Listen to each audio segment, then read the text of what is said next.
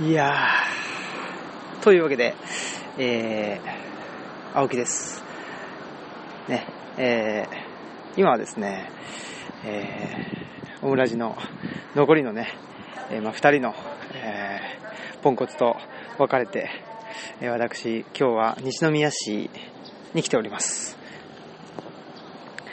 えー西宮市っていうのはね、あのーまあ、関西にお住まいでない方、このリスナーに多いと聞いておりますんで、一番多分ね、あの、ブラジル出身の、出身じゃないわ、ブラジルに住んでる人が、えー一番聞いてるという話ですんで、えーまあ、西宮市の説明をね、したいと思いますけれども、えーここは、神戸市の隣でございます。えーまあ、それでね、もう全ては分かっていただけたと思うので、え今日は、なんと、まあ非常にね、いい天気の中、私、一人で何をやってるのかというと、まあ、インタビューの方をですね、取りに行きたいというふうに思います。まあ、今一人でね、喋ってたんで、まあでもこれ、あの iPhone で撮ってるんでね、あの、まあ、電話してる形で、えー、ただ電話してるだけだろうというふうに思っていただけると思うんで、まあ、他の人からね、えー、どんな目で見られようと、まあ、平気なわけですけども、まあそんなわけでね、えーっと、まあ、これから向かってみたいと思います。あ、今はですね、阪急宿川と、あまあ非常に閑静な住宅街が広がる。そして、えーまあ宿川という川ですね、えーが流れておる。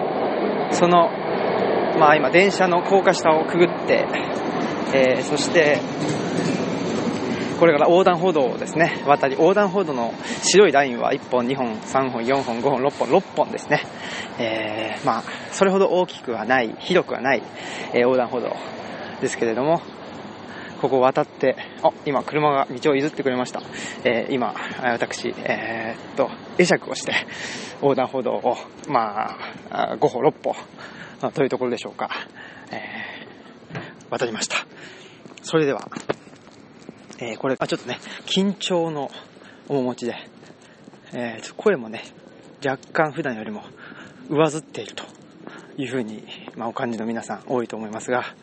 あー非常に、まあ、なんて言うんでしょうかね、閉ざされた空間にこれから潜入取材しに行きたいと思っております。それではまた、後ほど、失礼します。